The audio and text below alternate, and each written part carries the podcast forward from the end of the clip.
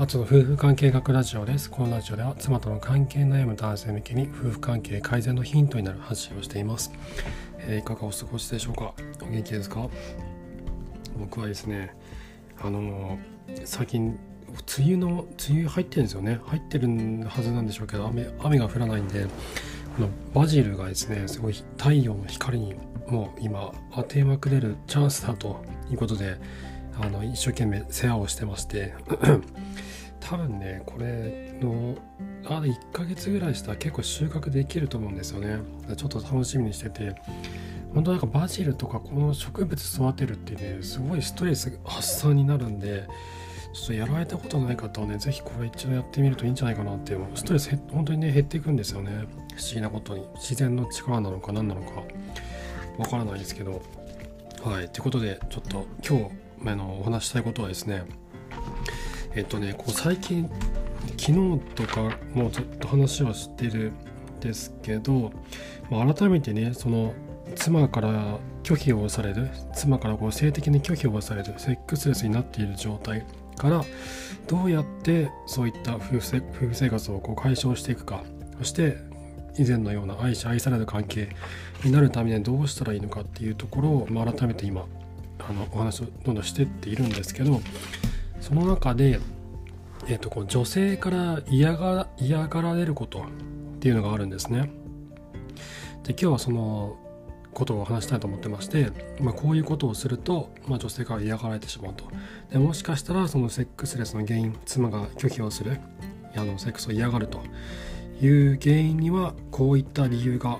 あるのかもしれませんよというお話です。はい第109話ですね、えあなたは妻を性的コンテンツとして見ていないだろうか？ということでお話をさせていただきます。よろしくお願いします。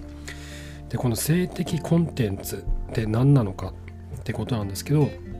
あの性的に消費されるコンテンツということですね。えー、これはですね、まあ、単純なあのアダルト動画とか風俗だとかということだけではないんですよね。この国の文化と呼んでいいのかその慣習と呼んでいいのかそういったものの中にこう染み込んでいる悪しき習慣だと僕は思っていて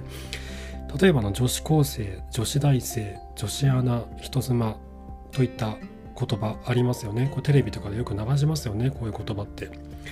これの逆バージョンってそもそもあるのかってことなんですよね。わざわざ女性その女という言葉をつける必要があるのかと。逆にしたら男子高生男子大学生男子アナ、えー、人妻って何て言ったんですかね。人夫とか言うんですかね。これなないじゃないですか。でこれってこの女性をコンテンツとしてこうラベリングしてるんですよね。こういう名前をつけて。でそうすることによってこの日本のこの男性日本語が分かる男性がおっとこう思うわけですよ。こう性的にこう反応してしまうような言葉遣いをしていると。でこれはもうまさにコンテンツ化しちゃってるんですよ。女性というものを。あの風俗とかねそういうものだけじゃないんですよ。こういった日常の中に 紛れ込んでいる僕らが当たり前だと思っている使っているこういった言葉とかの中にもう女性を性的にコンテンツとしてあの扱っている現象がすでに起こっているんですよね。これかねもっとあの分かりやすいところで言うとコンビニの絵本の棚とかね今だいぶ減ってますけどありますよね。あとねその DVD のレンタルまあ今も減ってますけどアダルトのコーナーが普通にあったりとかするじゃないですか誰でも入れるようになってるとかだああいうねところはもう分かりやすい分かりやすいんだけど分かりにくいところこういった言葉遣い女子高生女子大生女子アナ一つな一妻こういった言葉遣いの中にも 女性を性的コンテンツとして、えー、消費させようとするそういったマーケティングがあるわけなんですね。でこういったものに囲まれて育ってきた僕らってこう女性をですねそういった存在性的な存在として認識しやすくなってるんじゃないのかなって僕は思うんですよ。でこれは何もその男だからその女性のことをこう性的にこう欲するとかっていう単純な話ではなくてなんだろうこれちょっと忘れちゃいましたけどあのなんかジェンダーに関する何かの本でエロくするからエロくなるって言葉がね確かあったんですよね。でそのなんだろうその女性の、まあ、裸とかそういったものがあるとするじゃないですか。でそれをエロく見せようとするからエロいとあの男性感じるようになるというふうなことが書かれていてあえてそういうふうにこう見せようとしている意思があるわけなんですよね。なぜなのかそれが商売になるからですね。マーケティングなんですよ。で僕らはそういったものに囲まれてきている。だからこそ自分の妻のことですらそういった性的なコンテンツとして見てはいないんだろうかっていうところなんですね。でそれが妻にとって不快なポイントになっているんじゃないのかなっていうことなんですね。じゃあこの妻を性的コンテンツとして見るっていうのは一体どういうことなのかというと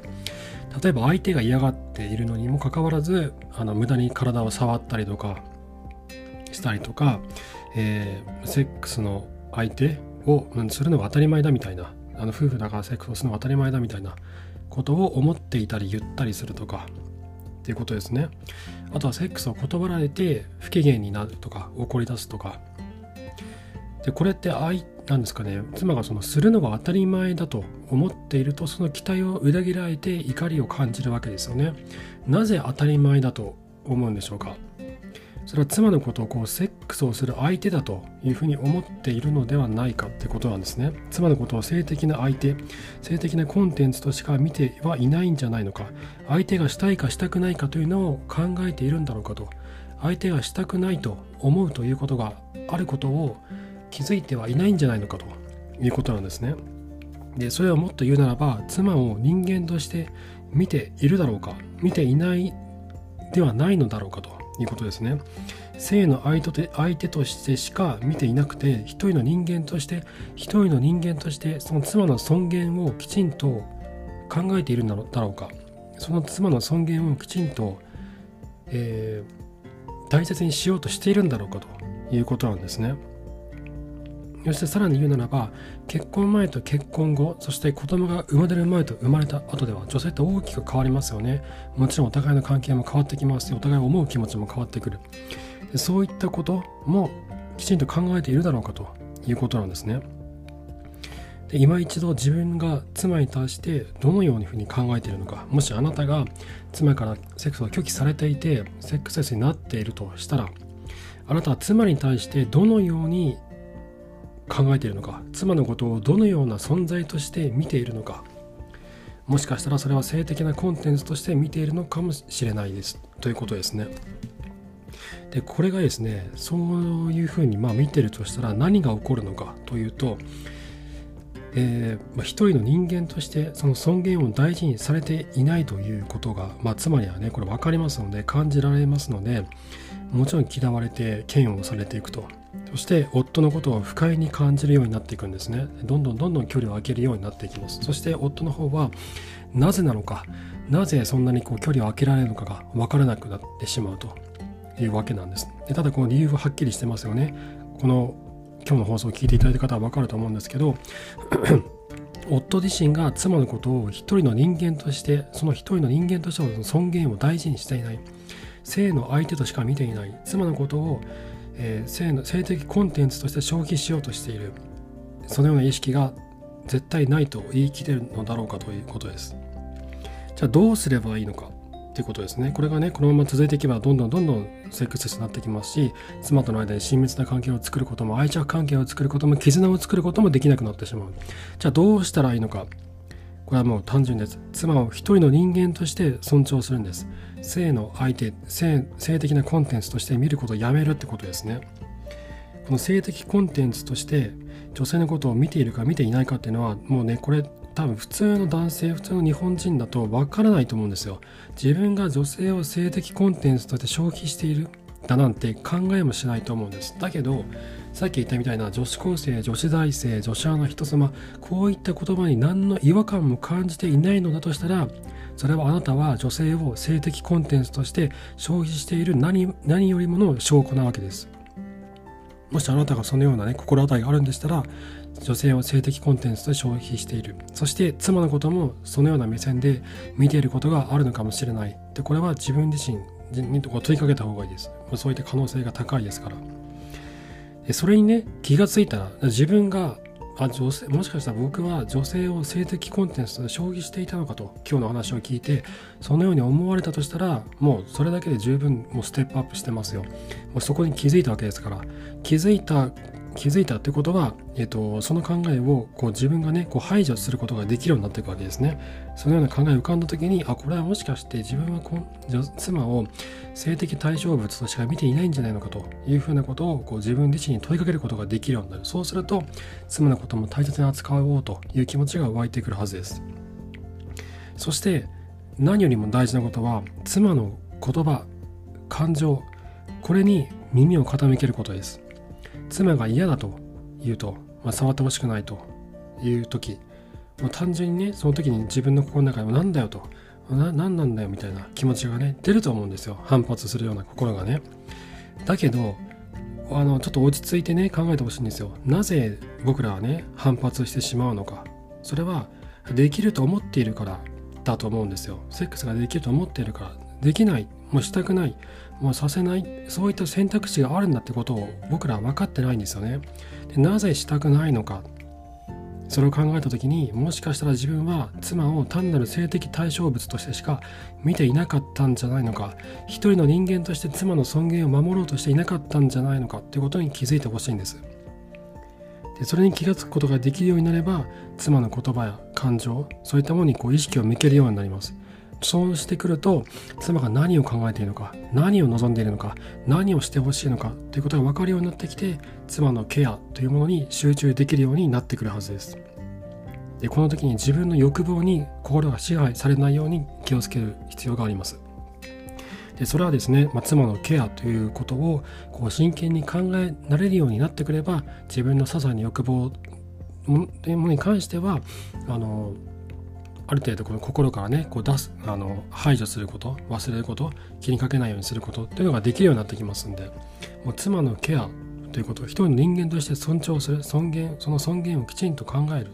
これがね当たり前のようになってくるとあもうセックスレスがどうのとかねもうそういうことなんでだんだん考えなくなってきますからもう2人の間に親密な関係っていうのが自然に出来上がってきますので、えー、レスの解消っていうのもそこから行いやすくなってきます。はいということで、えー、今日は、えー、女性を性的コンテンツとして見ているということですね、